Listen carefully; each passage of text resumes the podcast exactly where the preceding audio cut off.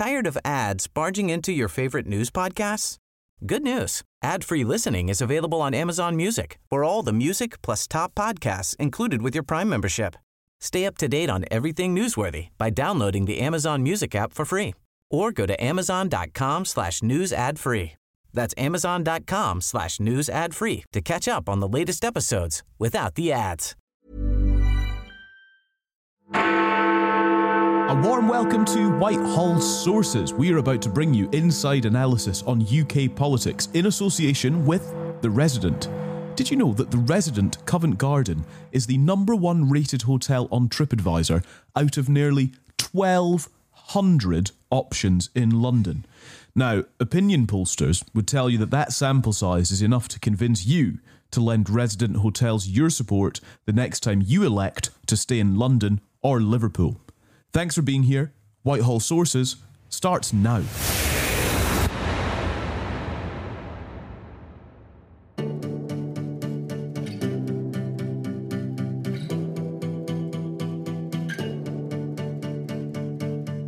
Prime Minister is not under a desk as the... I will lead the Conservatives into the next general election. Definitely. Well, look...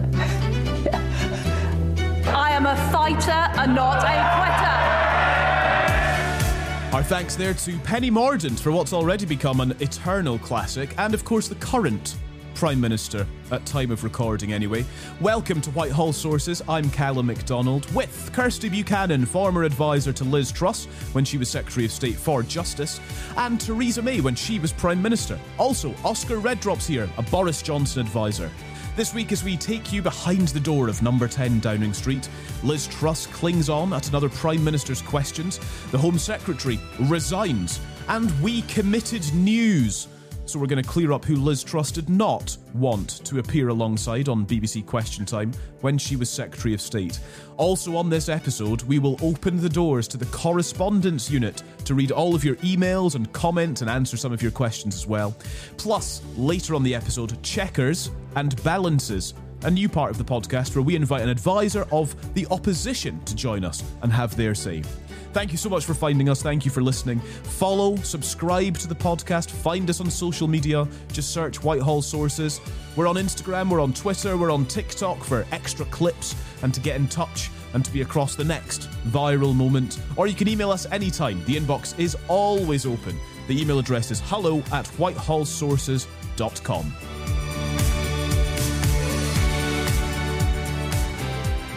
Well, we begin today's podcast at number 33 in the Apple podcast chart for politics. We're wedged in quite nicely, actually, between the BBC and the Telegraph. So that's quite nice to be in there with, fairly reputable people at least. First, though, Kirsty and Oscar, episode 3.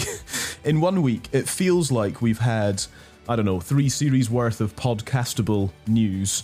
To be honest, it's actually difficult to find the right time to record these episodes because there is so much going on and so much changing so quickly and all the time. So much so, actually, that a bit of media excitement about our last episode is probably already consigned to the dustbin of history. But Kirsty, you've gone quite viral. Yeah, there's a cream for that. I accidentally committed some news last week by my little colour story about how I used to get the now Prime Minister out of the jam of having to go to do question time in sort of far-flung parts of the UK. In fairness to the Prime Minister, just to put this in context... 2 or 3 times I might have suggested to Number 10 that she couldn't do it because various members of her family were sickly or she had to go to funerals, etc., etc. So this wasn't, Liz Truss's media strategy. This was an inexperienced spad trying to take the path of least resistance with Number 10. So mea culpa on that one. And also speaking as a both a cousin and an aunt myself. I meant no offence by referring to aunts and cousins as minor members of the family. It says more about the makeups and the dynamics of my family than other people's families, but I meant no offence by it. No, and that, I think, you know, there's been a lot of interpretation of it. And that's fine. I mean, as you say, we all genuinely we thought, when I heard it, I just thought, well, this is an interesting story about the mechanics of this and how these sort of strategies work. You know, it's not a capital offence to get out of going on Question Time. It's, you know, it's not a grave issue. And she did do it, is the other thing to mention. While she was Secretary of State, she did Question Time. I do feel that I owe the then Director of Communications at Number 10 an apology for this, though. So apologies, Katy Perry. Well, there we are. Yeah, the apology has been made. I mean, the other thing to emerge, of course, though, from the clip, perhaps more interestingly, arguably, was who she was keen to avoid. And the internet has been, frankly, alight with who it may have been. In fact, with people Googling frantically, commenting on the TikTok video, replying to the, can somebody Google this? Has anyone got the Question Time cast list for series whatever, 2 years, blah, blah, blah. And so everyone has been diving around on the internet to try to work out who it was that she most wanted to avoid, which I found particularly entertaining, actually, about the whole thing. I've even had a former colleague text me and say, it wasn't me, was it? That is brilliant. I've also, so until a couple of hours ago, I didn't know who it was. I deliberately not asked you, Kirsty, because when I had a few friends text me saying, who was it? I was like, I genuinely don't know. I do now know, and we will tell you before the end of this podcast. So stick with us. Oh, Callum, that was smooth. I'm often called a tease. What can I say? Stick with us, because on this episode, you will find out who it was that Liz Truss wanted to avoid on Question Time and was unsuccessful in avoiding on Question Time. Gosh, yes, what a strange day. But as we say, Kirsty, you've been overtaken by events, frankly. We all have, trying to keep up. I mean, we're getting texts left, right and centre. Twitter's refreshing like a mad thing. It's all a bit crazy, really, because in the last few minutes, we're recording this on Wednesday, the 19th of October, just after 5 o'clock. Literally in the last few minutes, the Home Secretary has departed. And there was initial confusion about whether she had resigned or whether she had been fired. She has now published her resignation letter, which is pretty feisty. And in fact, the first line is, "It is with the greatest regret that I am choosing to tender my resignation." I suppose, Oscar, context, first of all, because Suella Braverman leaving the role of Home Secretary means the Prime Minister has lost her first choice for minister in two great offices of state in less than a week now. Yes, and Suella was a very popular appointment within the right of the party. You know, she was absolutely reflective of, I think, key tenets of the 2019 manifesto with regards to immigration in particular. And actually, as we see with all the protests, you know, Just Stop Oil over the last few weeks and months, a really, really no-nonsense, tough attitude to policing. I mean, we've talked about Question Time already. I mean, my experience at Number 10, Suella was someone who was really up for doing those kind of confrontational media performances and was very, very good at it. She was someone that we felt we could rely upon, who would absolutely understand the I know this can be, sound a bit lazy sometimes, but that red wall headspace. Those attitudes, you know, the anti-woke stuff, and as we said, immigration and policing. She really, really understood and could tap into that. So in that sense, and we do on this podcast often talk about, you know, the comms strategy. She really will be a loss. Having said that, and we will, of course, go on to talk about it, I think, in further detail. Is everyone okay? What was that? You get excited. That was someone doing a wheelie down my street. Oh, right. It's quite mean in the hard streets of Worthing sometimes. I thought Downing Street had sent a fast car to parachute you in, Kirsty. Yeah. Or to carry me off, one of the two. Go on, Oscar. Sorry. Carry on about the Home Sec. So having said all that, and we will talk about it in more detail, I'm sure. That resignation letter, the two-parter resignation like that, I really, really haven't. You know, you read the first half and it's, I made a mistake, hold hands up, I will have to resign on this. And the second half is utterly brutal and is stoking fires to come. Well, let's read a bit of the letter for the reasons that you mention. Dear Prime Minister, it is with the greatest regret that I'm choosing to tender my resignation. Earlier today, I sent an official document from my personal email to a trusted parliamentary colleague as part of policy engagement and with the aim of garnering support for government policy on migration. This constitutes a technical infringement of the rules. As you know, the document was a draft written ministerial statement about migration due for publication imminently. Much of it had already been briefed to MPs. Nevertheless, it is right for me to go. Suella Braverman goes on, as soon as I realised the mistake, I reported it on official channels. I informed the Cabinet Secretary. I've made a mistake. I accept responsibility. I resign. And you're right, that's part one of the letter. Perhaps we should think about that first of all, Kirsty, because... I mean, it is an infringement of the rules, as she says. So has she done the honourable thing here? Yeah, right. Just to be clear, the technical breach that Suella is claiming forced her resignation is sharing a draft WMS, as they say in the trade, which is a written ministerial statement. The idea that sharing that with a colleague from your personal account or otherwise is a resignation matter is risible. So this is a Trojan horse of an excuse, if you like. The real purpose of the letter, this isn't so much a resignation letter as a firing of several torpedo tubes. It's partly, obviously, about differences of policy, but it's not even coded. The most obvious point of this is, the business of government relies on people accepting responsibility for their mistakes. ... I've made a mistake, I accept responsibility, I resign.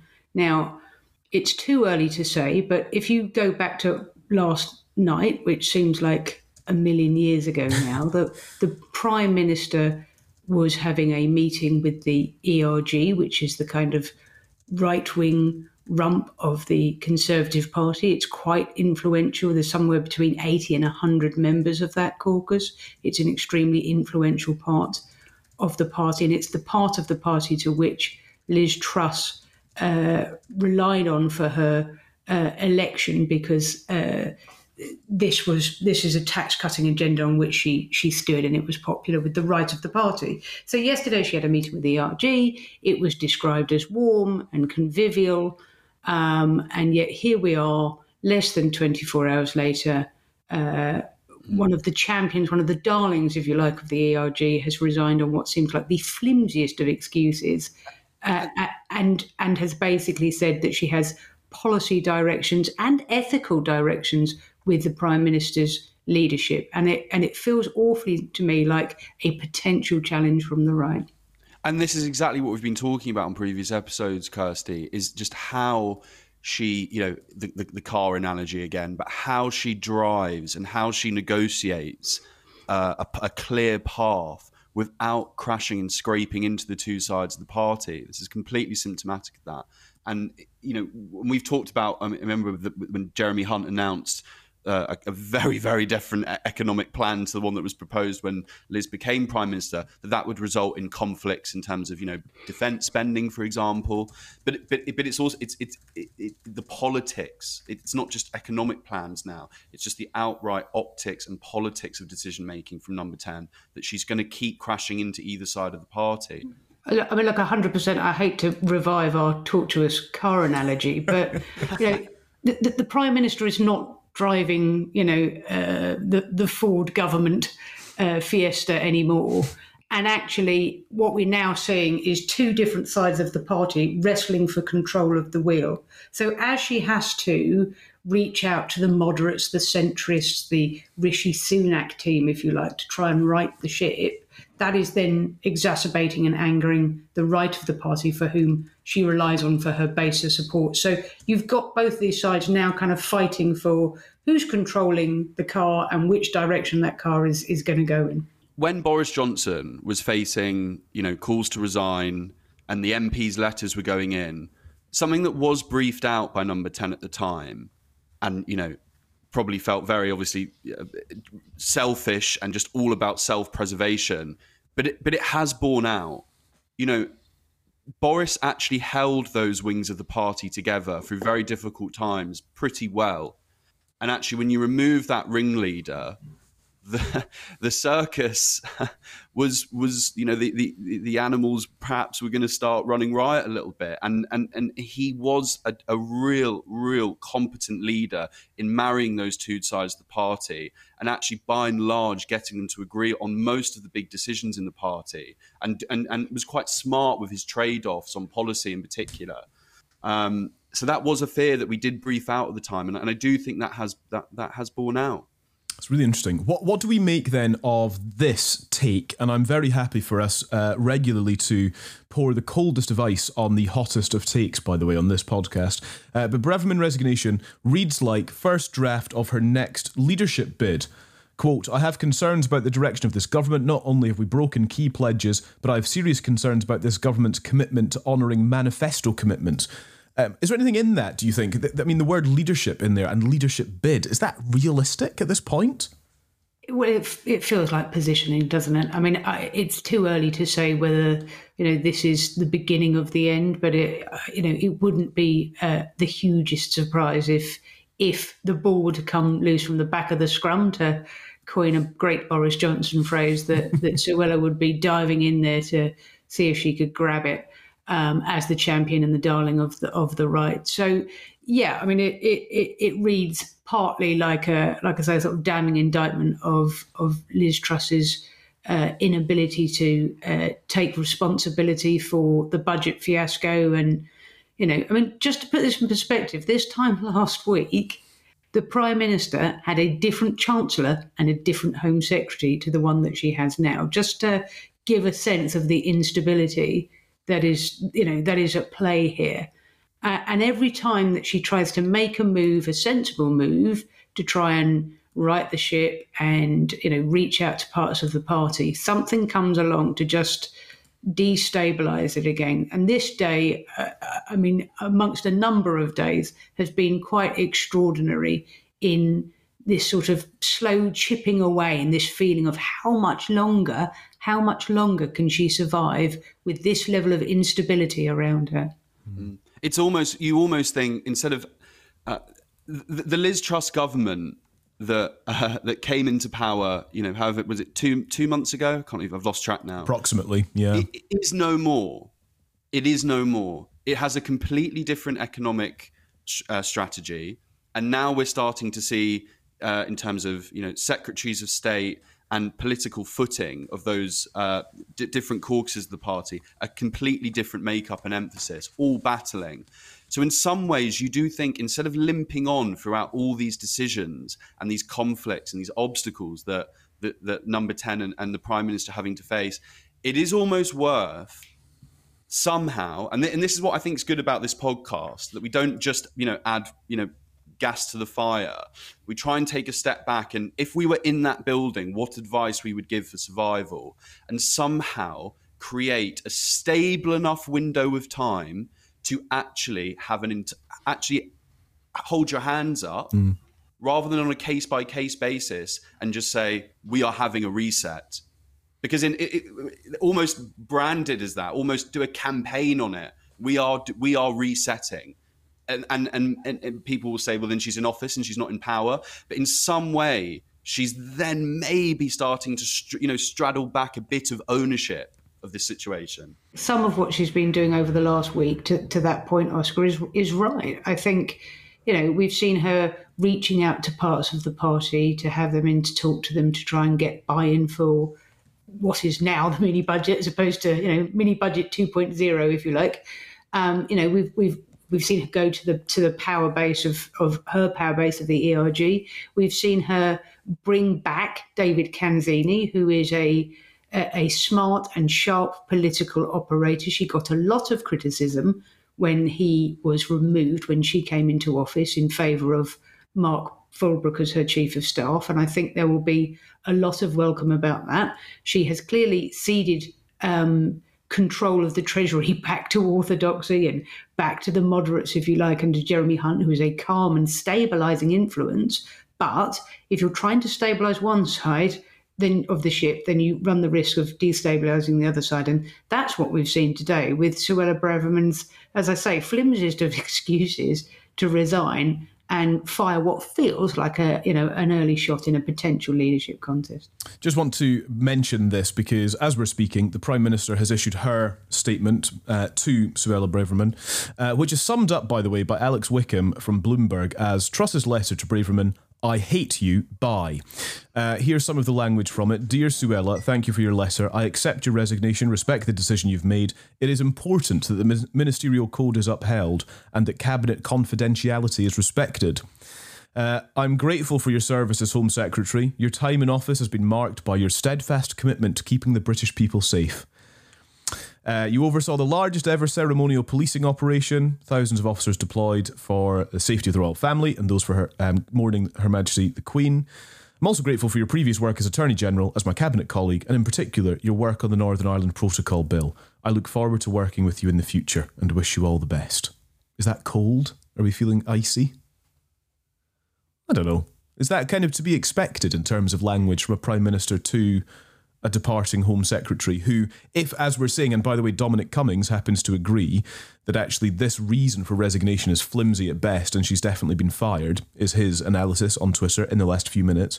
But actually, if we're to go with that, that she has been fired, that she has been asked to leave, and Grant Shapps is confirmed as the new Home Secretary, then this letter is, that's kind of it, really. It's what you do, out the door.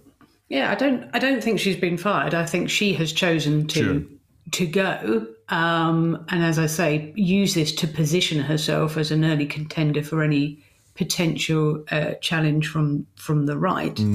I mean, it's a great line. It is a bit gritted teeth, but it does all the normal things that a prime ministerial letter does for an outgoing Secretary of State. It lists their achievements. There's no great huggy-feely stuff in there that you'd expect with a close, personal friend. But I think it's a fair enough letter, I'm going to be honest. Yeah, it's pretty deadpan. It's pretty dry. I think there's an acknowledgement, the subtext that obviously this has landed pretty loudly, as you'd expect, and it's almost just like a letter template. Just chuck it in the pigeonhole. We move on. I think that's in the language there. That's what I'm getting from it, Callum. Suella Braverman has left. Then Grant Shapps is in as Home Secretary, but it's not the only staffing change that we want to reflect upon on Whitehall Sources today. Let's talk about Jason Stein. It's about communications. It's about sort of chaotic communications, frankly, and it perhaps speaks to the difficulty that Truss is having in managing the message at the moment. Would you agree with that? Just tell us what's happened. What happened here was absolutely extraordinary. Sajid Javid was due to have the first question in Prime Minister's Question Time. And he has clearly said, right, if you do not act against this special advisor who, rightly or wrongly, is being blamed for saying some extremely offensive things about the former Home Secretary and former Chancellor, if you don't act, then I will ambush PMQs and make this an issue in PMQs, which is what has prompted not just the suspension of Jason Stein, but also the briefing out of it. Now, this will hit the Prime Minister quite hard. Her and Jason Stein he's been a special advisor for hers on and off for a very long time. But the reason I was shaking my head so profusely is it comes back to my point about, leadership, and you lead, the leader sets the tone. And when you are at number 10, there is a responsibility to brief with the understanding that you are briefing as a representative of number 10, which means that, whether you're... you've got an 80-seat majority or you haven't, crossing a road to make an enemy of someone is not sensible and it's not smart. And right now, this was downright ridiculous thing for them to do. And I don't know who was responsible for the briefing the week earlier about the darkness that lies within inside Michael Gove, but these are extraordinary briefings for people to be putting out, and I come back to the only time I think that we got a lot of criticism, and rightly so, around a briefing that was seen to come out of Number 10, and I don't, in fairness, think it did, was when there was all the cabinet ministers under Theresa May were called to Chequers, and someone put into one of the Sundays, I think it might have been Tim Shipman's Sunday Times Big Read, that there was a number for the local cab if any of the cabinet ministers wanted to get a cab and go home. In other words, you know, if you didn't sign up to our Chequers deal, you might as well just quit cabinet and resign. This caused an extraordinary amount of bad feeling. Mm. And I'm sure whoever briefed it thought it was very funny and, you know, at the time and a good line. But it caused a really, really bad, you know, odour and a really bad feeling within the cabinet at a time when we needed them most. And I just don't think it's very advisable for anyone operating in Number 10 to be able to take cheap shots at people like that, particularly at this moment in time when you need all the friends you can get. So it looks like he's going to be investigated now by the Cabinet Office's Propriety and Ethics Unit. Truss's press secretary saying, I'm not going to get into individual staffing matters, but the Prime Minister has made it very clear to her team that some of the sorts of briefings that we've seen are completely unacceptable about parliamentary colleagues and they must stop. You were mentioning PMQs there, Kirsty, because in the end, Sajid Javid didn't ask a question at all, you know, in terms of what the plan had been. And this from Robert Peston caught my eye. Massive Downing Street pile-on against Sajid Javid. If Saj hadn't humiliated the PM by forcing her to suspend Advisor Stein, he'd probably be Home Secretary now, not Grant Shapps. And so the political ins and outs of this are quite interesting. I can't believe it's taken me 3 episodes to reference the greatest television programme of all time, The West Wing, which I've watched all 7 seasons of about 11 or 12 times now. And it's just it reminds me of a moment in that series where there is a leak. And Toby Ziegler, who is the communications director, gathers everyone in the canteen to give them a talking to. But it's not a row. It's a very sort of when your parents would kind of sit you down and say, you know, I'm not angry. I am just disappointed. It's that sort of thing. And the point that he makes, and I think this applies here, despite the kind of slightly flimsy West Wing-esque thing, which I realise is a dangerous thing to do with actual political professionals sitting on the podcast too. But the thing that he gets at is this is a team effort, and I've got your back, and I need to know you've got mine. And he makes the point, everyone likes to be the person in the know. Everyone likes to have the information, and the way you demonstrate you have the information is by telling somebody, and then it ends up on the front page of a newspaper, and then it all feels very exciting and significant. But he's like, that's not how this team needs to work. And I just wonder if that's pertinent. Go on, Kirsty. Well, first of all, you're entirely wrong. Borgen is the best political drama of all time, not The West Wing. And there is, by the way, also nothing that Politico types like more than debating what is the best political drama of all time. So just getting one in there. You don't need an episode on that, guys. This is the next viral clip. This is not up for debate. Clearly, Borgen. But look. As you say, look, it's easy to get a headline or get a sort of funny or witty aside into a read through or into sort of background coverage. What is much harder when you work at Number 10 is to move forward a story in a positive way. You need defenders, you know, as Spads, if you like, but you also need creative midfielders, people that will make a play and, you know, push a narrative of a government forward in a way that is positive and engaging, and that can, you know, get the media to write about that as much as just, you know, focusing on the psychodrama. I mean, clearly right now there is no creative midfielder in the universe that would be able to cover where we are in terms of the narrative. But, you know, when in a more stable time, you know, it's just the easiest thing in the world to do cheaper sides. It's very easy to, you know, find a willing audience in the media, of course, but it just doesn't advance the cause, and it's really not helpful. Can I nominate myself as that creative midfielder? And I'm more than willing for Kirsty to, like a defensive midfielder, 2-foot tackle me off the pitch onto a stretcher. It is never a good idea to go studs up on anything. It's the point I'm trying to make. What I would say, and I may very much have my head in the clouds, but, you know, maybe that's just where things are at right now, so why the hell not? Join them, yeah. But But I do think there is a message that can be breathed from Number 10. And there is a narrative to tell here where unforced error, yes. That's partly why we are here. That's absolutely why we're at where we're at. But nonetheless, this government during an unprecedented time is going under an unprecedented reconstruction job. And that has never been done before. And we are going to do it in a timely fashion. And you can contrast that actually with the Labour Party under Jeremy Corbyn. That, you know, and people have drawn parallels between Liz's and Kwasi's thinking, you know, just at the other end of the spectrum, and what Corbyn and MacDonald did to the Labour Party. But actually what we're doing is they took 2 failed general elections to sort themselves out and get them housed in order. We are going to do it in 2 months, 2 weeks. And I think there is a story to be told there that you kind of channel the dysfunctionality that we're seeing into something that is unprecedented, and you can kind of convert it into a positive, streamlined message moving forward. Go on, Kirsty. I applaud your optimism, Oscar. But I take his point, though, that actually if you kind of shuffle the shambles in such a way, you're kind of sifting out. Say that 3 times quickly. Shoving the shambles. I'll end up sounding like the person who was briefing against Sajid Javid if I'm not too careful with all these SH words.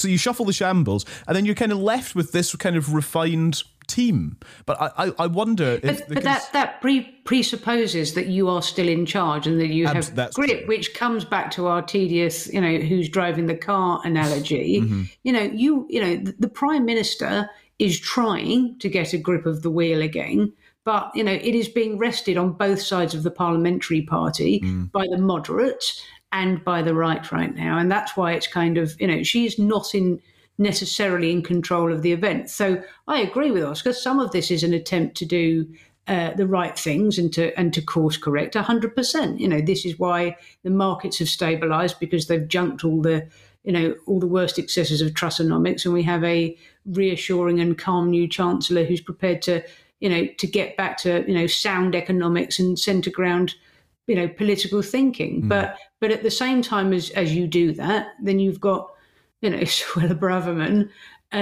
jumping ship in a less than subtle kind of pointed salvo at the Prime Minister. So she's not overly, you know, I can see the attempt to get a grip and reconstruct in office, but it's like trying to build a tower on quicksand at the moment. It just keeps on sort of giving out from underneath you, right? Yeah. Gosh, we do love our analogies, actually. So we'll hold on to the car and we'll hold on to the tower in quicksand. I think that's a good one. I'm writing that one down as well, so we can, keep building on that. Right, good. That's the staffing issues at Number 10. And they're fascinating because sometimes I think, you know, special advisors, whatever, can feel so obscure to... if you're outside of the kind of Westminster world, but actually it speaks to what is going on in terms of how people are being moved in and out the door, the direction of travel, what the purpose is, you know, strong authority or otherwise, all of that. There's so much to kind of unpack in the moving and shaking of political advisors.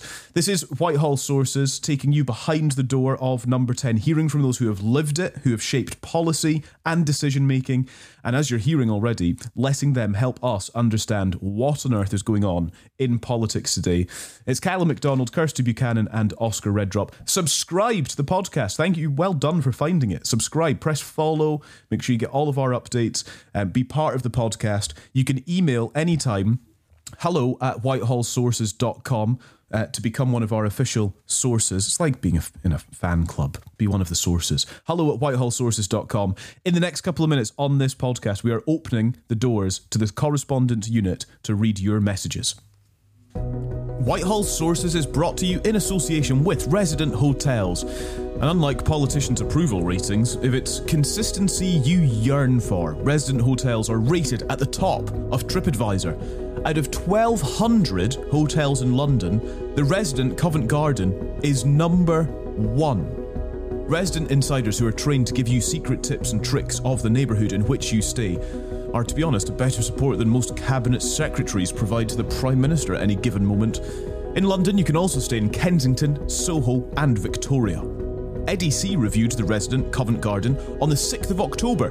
He said, "Awesome hotel in superb location, great staff and beautiful clean and comfy rooms. Highly recommend. Your exceptional experience awaits at Resident Hotels." This is Whitehall Sources. Thanks for being with us. You can email anytime, hello@whitehallsources.com, wherever you are listening around the world. And hello to the one or two people in Indonesia who I believe have found this podcast, according to the stats that I've been looking at as well. Gosh, well, you must be thinking of what is going on here. You can have your say on the podcast. You can become one of our sources. That's the idea here. Get in touch, say hello. Perhaps you want to comment on what we're talking about or add something. What would you like us to be talking about? You can email hello@whitehallsources.com. And I should say that if you are working in Downing Street and around Whitehall, you are also very welcome to become an actual source of information. That's fine, believe me. Anonymity is available on request. So email hello@whitehallsources.com and your name can go no further, should you wish it not to. We're on social media as well. You've probably seen by now. Just have a little look on Twitter, Instagram and TikTok. Search for Whitehall Sources and you will find us there. Right, let us open the doors for the first time then to the correspondence unit. Lovely stuff. Right, let's check in first of all with Matt, who last Thursday we were asking for predictions on our first ever episode, which believe it or not was just a week ago. And Matt emailed saying, my prediction for this week, Truss remains and the polls calm down, which I feel like he got about half right. Would we give him half of that? Half of his predictions correct? Yeah, I mean, she is still here. A solid 50% for now, but we don't come out till tomorrow morning, we shall see. Yes, that's true. That's a very good point. And the polls have... I wonder what polls you specifically mean, Matt, because the polls are quite brutal for the Conservative Party still, to this moment at time of recording. Let's say hello to Martin next, who on Sunday, and I think the days are important given how quickly things are changing. Martin says, hi all, my updated predictions, he sent several emails, but this was the last one. Tory MPs are busy filming their leadership bid videos, and Suella Braverman's deciding if it's too early to throw her hat in, said Martin on Sunday. Mm. Oh, Martin, that is good. Bullseye. We need to get on the podcast, Martin. I know, that's a great... We should do this. Email your predictions, because this is brilliant. So yes, well done, Martin, because based on what we've already talked about on the pod so far, you're right. Good, right, let's go on to Douglas next. Hi, Callum and Co. Great first pod... That's Kirsty and Oscar, by the way, for future reference. Great first podcast. Plenty of material, you're right. We live in interesting times and they aren't going to get boring anytime soon. Well, yes, you're not wrong about that, Douglas. Thank you. Tom emailed to say, question for you all. Will the past week at Westminster put voters off conviction politicians? Are we seeing a revival of the appeal of the managerial politician? Which is an interesting thought. So is this conviction politicians versus managerial politicians, Kirsty? It is a great question. I think what we're seeing is a course correction back to the centre ground of British politics, where my own personal view is that all politics should sit in the centre ground. It is where the values of the vast majority of the British public are. And to the point I think I've made before, there are two kind of legs on which all governments stride forward. One is competence and the other is representing the values of the public that they serve. And, we are British, we are a liberal democracy.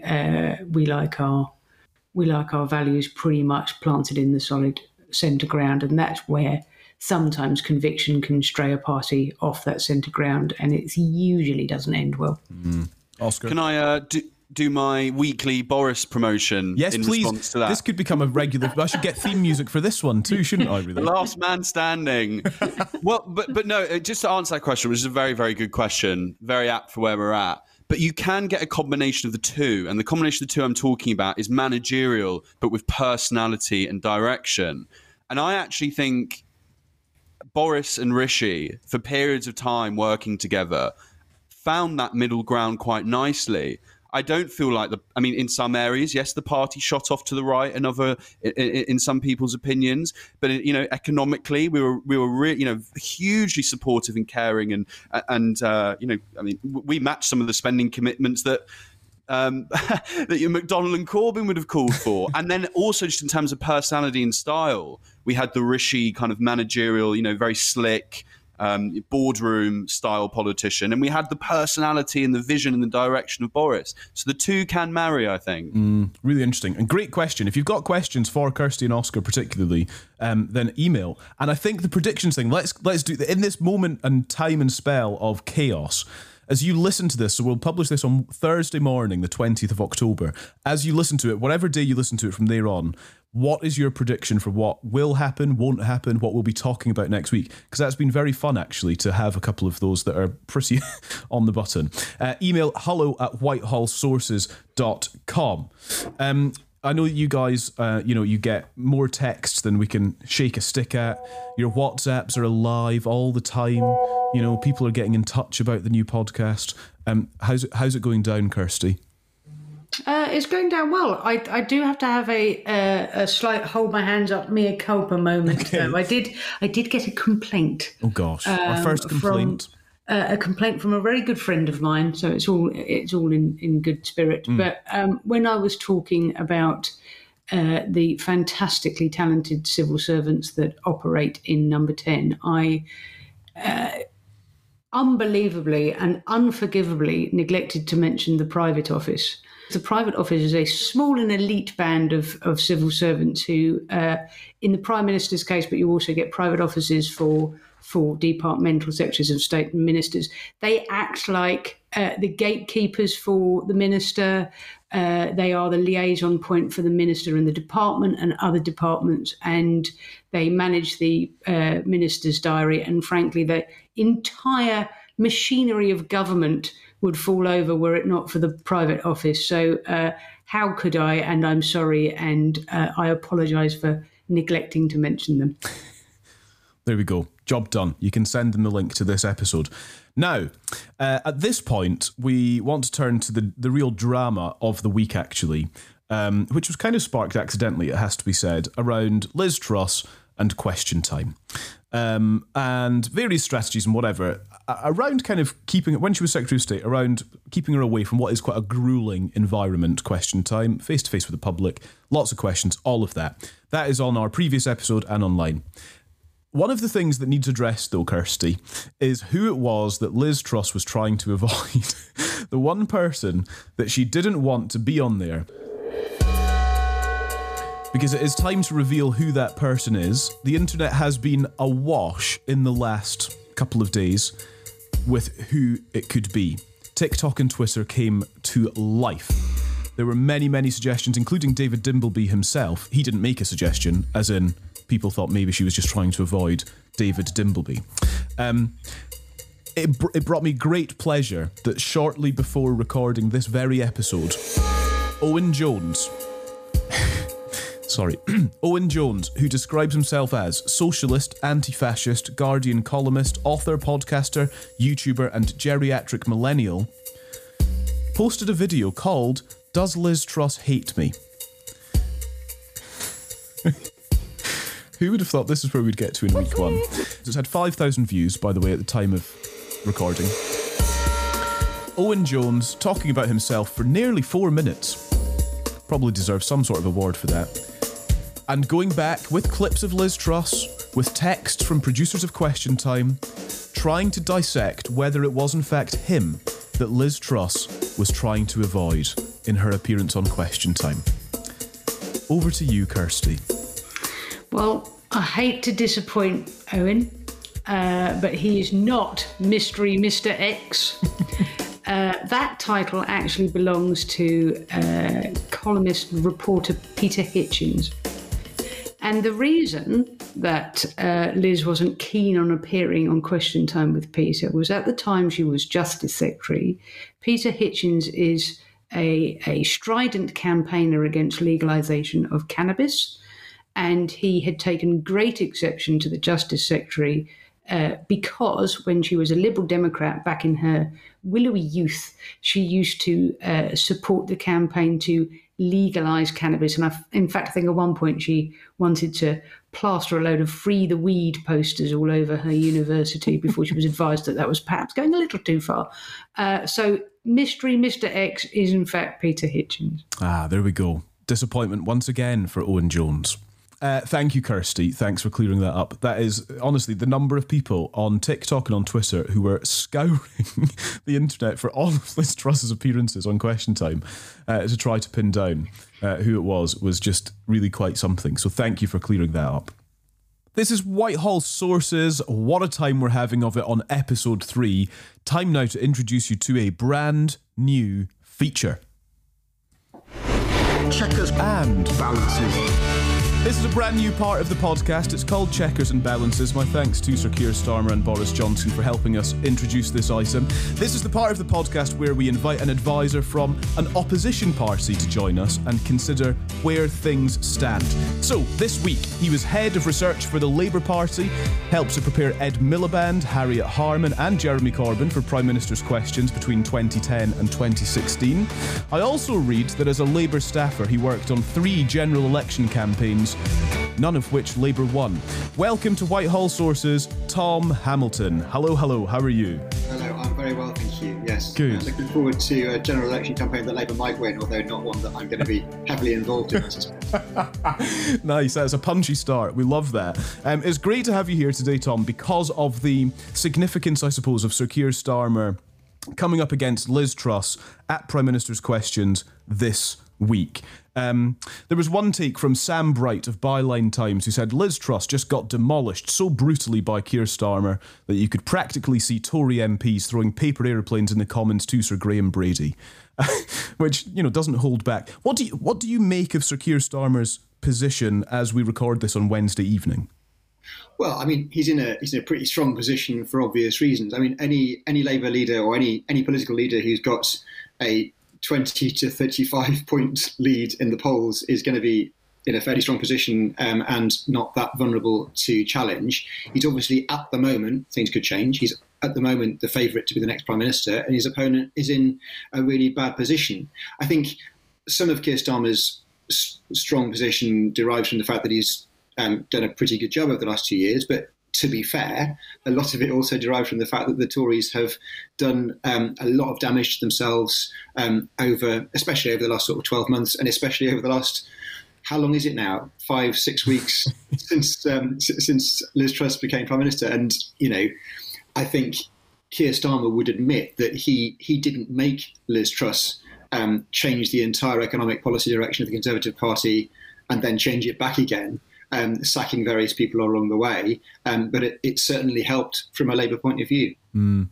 It's fascinating, I suppose, to consider the pressure of a moment like today's for a leader of the opposition, because in some ways it felt like for Prime Minister's Questions there was more responsibility on Keir Starmer to win Prime Minister's Questions than there was an expectation of Liz Truss losing, if I can put it like that.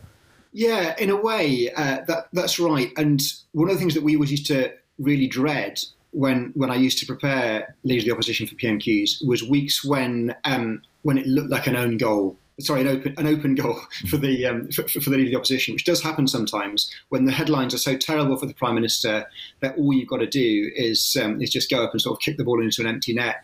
And one of the problems with that is that it never is an open goal, really. And the Prime Minister always has something to say, always has some attacks to throw, and also when there is such a so-called open goal, she basically knows what the questions are going to be, which is a bit of an advantage. I think this week is different. I was slightly worried about whether Keir Starmer would live up to expectations. He did a pretty straightforward job. It was quite route one.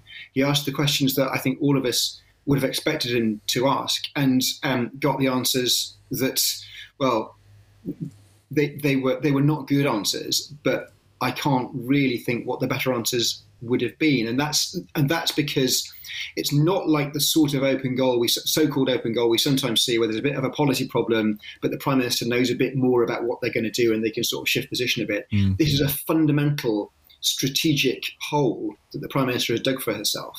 You know, she was elected to do one thing in terms of economic policy. She was the front person for that economic policy. I think there are weaknesses in her ability to be a front person anyway, but she's completely reversed that policy. She's now the front person for the opposite economic policy that she spent the whole summer arguing was a terrible idea, and she's got to defend that. And it's basically Keir Starmer's policy at this point, isn't it? Well, it is and it isn't. It's Keir Starmer's policy in as much as he has a rule that you shouldn't have unfunded tax cuts or spending pledges.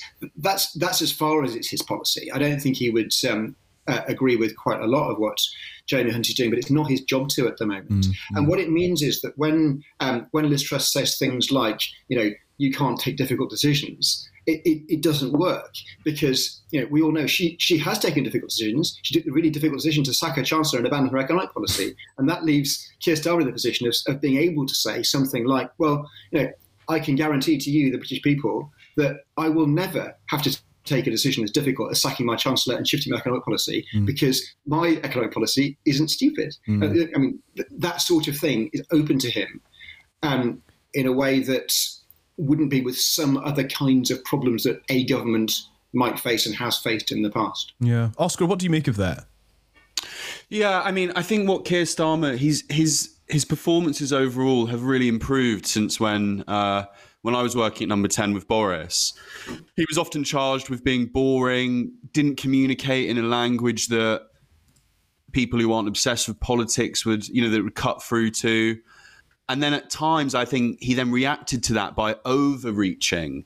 And again, that didn't come across particularly well at all. What he did today was almost, if it was a boxer, it's knowing you've got someone on the ropes, but knowing you don't need to overexert yourself. And it was just very quite measured, smart jabbing rather than overloading, you know, big overhand rights. And that definitely presents a different problem for a prime minister, because it's the ease of which he did it. And actually, we talk on the show about, you know, TikTok and how things are all clipped up and for the media. And actually, his, you know, the recital of "Gone," you know, that has gone viral, and it's gone viral to people who aren't actually particularly interested in politics on the face of it. So he has got a hell of a lot better. And just finally, what I would say is that Liz, what it did allow her to do, and maybe this is just morsels of, you know, crumbs of comfort potentially, but what it did allow Liz to do, I thought, under immensely difficult circumstances, was show grit, bravery, and a bit of fight. And that has been lacking from Liz as a prime minister. I mean, almost just publicly in terms of her interviews and the press conference. And that was the first time we really saw that. Is there a... I suppose one thing I considered, Kirsty, in Prime Minister's questions today was actually Liz Truss not shying away from what she first said to Chris Mason on the BBC earlier this week, that she was sorry. You know, she really kind of stepped up and said mistakes were made, and is doing her best to turn that into actually a strength and a positive. And in some ways, that's a really interesting narrative to drive at, because if you're successful with that, actually you start humanising yourself as a politician in some ways, don't you? That you say, I make mistakes, but actually we all do. I've stood up and owned it, as we would all encourage our children or our nieces and nephews to do, to confess a mistake and sort of get past it. So I wonder, it was just interesting. I wonder if that came across as a strength, though, in Prime Minister's questions.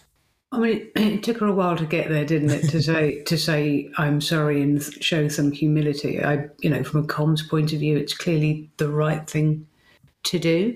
And I agree with Oscar as well. I think she demonstrated some real grit and kind of fighting spirit today. But that doesn't, you know. And actually, you know, I've listened to quite a few vox pops and stuff from people, you know, from the public, and they've all said, well, you know, maybe she should be given a chance. You know, she's made a mistake. We all make mistakes. She's apologised. She's put it right. Brackets. Let's give her a chance. But the reality is much like the coronation of Liz Truss. You know, the removal of Liz Truss isn't a matter for the public, although obviously, clearly, if you've looked at the polls lately, I think the let's give her a chance kind of crowd is very much in the minority. You know, it's within the hands of the parliamentary party. Now, yep. You know, Sir Keir, to his enormous credit, has spent two very difficult years dragging the Labour Party back to the centre ground, purging the party of, you know, some of the extremists and cranks that, you know, joined the party under Jeremy Corbyn's leadership, and resulted in the Labour Party being the only mainstream party ever to face an investigation and a ruling from the Equalities and Human Rights Commission over its handling of anti-Semitism cases. So he has spent 2 years doing that real heavy lifting of getting his party back into a kind of electoral fighting position himself. And what really sort of struck me, and Tom, I I'd be interested in your view on this, I have rarely in the last 2 or 3 years seen, I know obviously we had COVID, but a Labour Party more enthused and more rallying behind. There were some good gags there from Sir Keir. There was also some thinking on his feet stuff. And it all led to sort of roars of approval, which was painfully kind of juxtaposed with this stony silence from the back benches behind Liz Truss. Mm. Yeah, I think that's right. And clearly the Labour benches were really enthused. One of the weird things about today's PMQs was the leaders' exchanges felt to me a lot quicker than they often are. And I think that was partly because they were decent questions, and Liz Truss didn't spend ages on the answers. But I think it was also because there wasn't a lot of noise for most of the time when Liz Truss was speaking, and those things do always slow it down a bit. They add atmosphere. They also add a dimension that some of the audience really don't like. But one of the reasons it went so quickly was that silence. I thought Liz Truss wasn't terrible today. She was pretty terrible last week. She was clearly really on the ropes. Today, she sounded confident. She knew what she was saying on each answer. I didn't find any of it very convincing, which is partly sort of my partisan hat on. But she didn't sort of fall over in a way that last week she really did make. There was one big error when she said that there wouldn't be any spending cuts, slightly unexpectedly. I think I gather that took Number 10 by surprise as much as it took the Labour Party by surprise, and they've already rode back on that. There was none of that this week. I don't think there were any hostages to fortune. She sounded fine, but it's the overall strategic position that I just think is completely unsalvageable for the Tories under her leadership. I mean, I wanted to ask you because it looks from the outside that the Conservative Party is becoming nigh on ungovernable. It wasn't that long ago that the Labour Party was in a similar state with Jeremy Corbyn. What did that feel like from your side to be caught in an almost ungovernable, unelectable position with seemingly no way out? Yeah, I mean, one of the big problems under Corbyn's leadership was that a huge proportion of the parliamentary Labour Party was never reconciled to his leadership. Became somewhat reconciled with leadership when Labour did quite well after 2017, but were never very happy about it. And when you have a leader who doesn't have the broad backing of the parliamentary party, it's really, really hard. Liz Truss is in a similar sort of position, not quite as bad a position in the first place as Corbyn was, because rather more MPs backed her, but still only about a third of the Tory parliamentary party. More came on board later as she looked like the inevitable victor. But if people don't broadly back your programme and are convinced by it, then it's really hard. If things start to fall apart, as they did, they didn't fall apart because of Tories not backing it. They fell apart because the markets said no. But she doesn't have that depth of support to fall back on. And Keir Starmer, for all whatever you might think of his strengths and weaknesses, he's always had the backing of a solid majority of his parliamentary party, and actually the party in the country, but especially his parliamentary party. That makes a big, big difference. What do you think's next for Keir? Because our understanding when we were at Number 10 was that it was almost like a three-step plan. It was, detoxify the Labour Party, step back a little. I think we're probably in this phase now, and, subtly drive, but predominantly step back and allow the Conservative government to eat itself, and then come out and actually provide the alternative. How close are we to stage three, and what do you think stage three ultimately looks like? I think that's broadly right. I think one of the really difficult things for any opposition party is pacing. You can't announce all your policy on day one, partly because you don't quite know what it is, but also because you need to sequence it so that things get heard when people are going to listen to you. There will be, and I, this isn't sort of inside information, this is just sort of pretty obviously the case, there will be a number of really big announcements designed to appeal to the public in areas that Labour hasn't talked about very much over the next couple of years, and changes to what we think the political timetable looks like will affect when those happen, although I would still expect the next election to be fairly late, which would mean two more party conference cycles before the next election, both of which there'll be a lot of sort of policies laid out. So those sort of big moments Labour will be building towards, I would expect that they will already know at least some of what those announcements are, and it's going to be really tempting to get them out early. But this is not particularly a Labour policy moment, I don't think. That's not what this is all about. This is all about the Tories falling over and Labour just needing to look solid. But it's, well, the thing is, the conventional wisdom is Labour can't go into an election without a much more detailed programme than it's got. But, you know, it's 30 points up. I mean, it can go into an election, you know, singing a song, and that will do as things stand.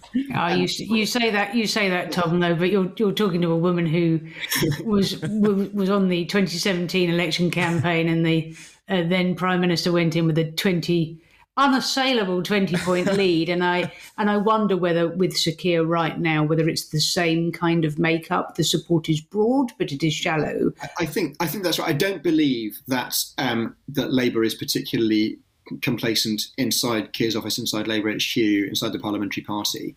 You know, clearly they've moved to a mindset where they really think that they can win. They've got a very good chance, but they haven't got to a point of thinking it's inevitable at all. Not least because it now looks really likely there will be a change of Tory leader, and that we don't know when, but that will change the dynamics of politics again in ways that are quite hard to predict. But it's hard to see how it could get worse for the Tories, so it would probably get better for them in some way.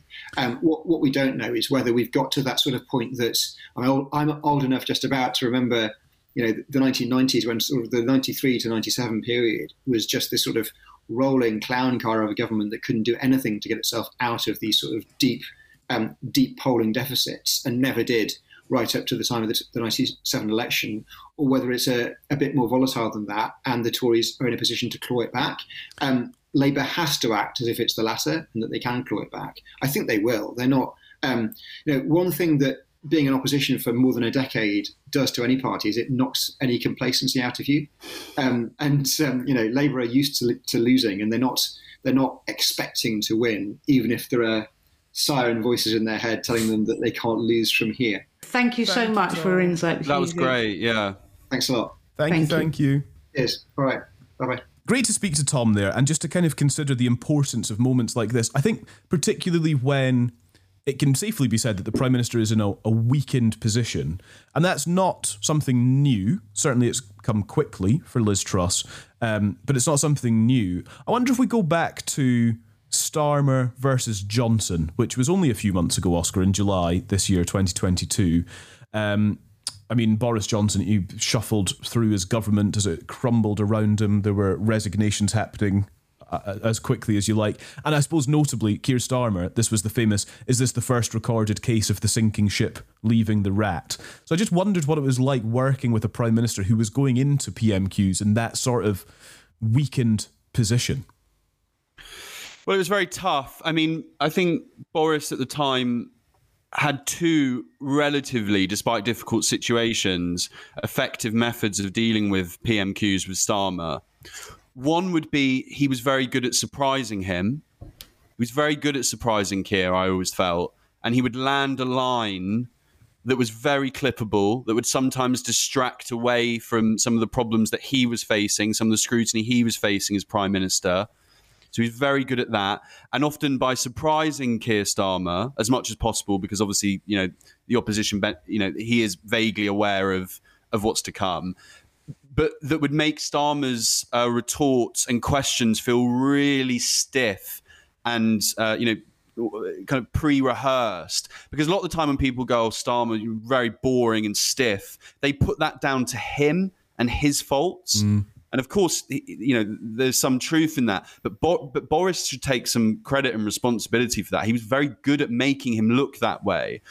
And then when times were, as you just alluded to, were really tough, Boris, and we've talked about this before in previous podcasts, I think was very good at handing over, you know, chunks of flesh. He was good at being pretty somber and staring down the barrel. And, you know, at times there'd be Labour MPs also, because forget the bit with Starmer. Afterwards, you know, MPs around the House are allowed to have their questions and their say. He was very, very good at almost absorbing that tension. Mm. Really interesting. Of course, 24 hours after that, Boris Johnson had resigned or, you know, announced his departure. So that was such a pressure point. And before that, though, if we go back to January 2019, it was Jeremy Corbyn versus Theresa May. They were facing off. This was perhaps most notably, and shout out to Political's Morning Playbook email for highlighting these. But that situation was... that PMQs was the morning after Theresa May's Brexit deal got absolutely tanked in the Commons by the biggest margin in history, Kirsty. Thank you for reminding me. We've actually talked about this before, I remembered, as I was considering this today. So it must have been just tumultuous, difficult. And that, I mean, Theresa May's leadership was kind of on the brink, as Political notes, for a few months more after that. But that was a real pressure point of Prime Minister's questions to get the Prime Minister ready for. Yeah, I mean, look, it was always an odd one with Jeremy Corbyn, no matter what the circumstances were, because you were playing to two different audiences, if you like. Jeremy Corbyn's entire purpose for Prime Minister's questions wasn't to play to the broadcast clip or to play to the audience or to play to his own backbenches. It was to play entirely for a social media clip. So it was... It was always difficult. Frankly, a lot of the time we were more worried about the incoming from our own backbenches than from Jeremy Corbyn. But in essence, the entire thing was just a mechanism by which he could... usually the last question, he'd sort of ratchet up the anger quotient by 20. And he'd get very shouty. And that was the clip that would end up on social media, which is where, of course, obviously most of his followers and most of his... interaction, if you like, from a media point of view was done, because, you know, he stripped out the prism of traditional media and went straight for social media so he could talk unvarnished and unfiltered to the public. So it was always a peculiar one for us. We had so much kind of incoming from our own side, if you like, that actually a lot of the time Jeremy Corbyn was frankly the least of our problems. Thank you both. On that note, I have just had a WhatsApp from one of my friends sending me the link to Liz Truss and the Lettuce that the Daily Star is currently live streaming to see which lasts longer. At this point, your guess is as good as ours. In any case, we will be back, well, next Thursday at the latest, but who knows what will happen between now and then. Thank you for listening. Share us with your friends. Make sure you follow and subscribe, and we will chat to you soon.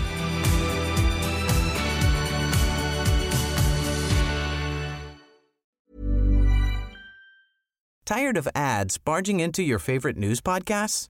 Good news. Ad-free listening is available on Amazon Music for all the music plus top podcasts included with your Prime membership. Stay up to date on everything newsworthy by downloading the Amazon Music app for free or go to amazon.com/news-ad-free. That's amazon.com/news-ad-free to catch up on the latest episodes without the ads.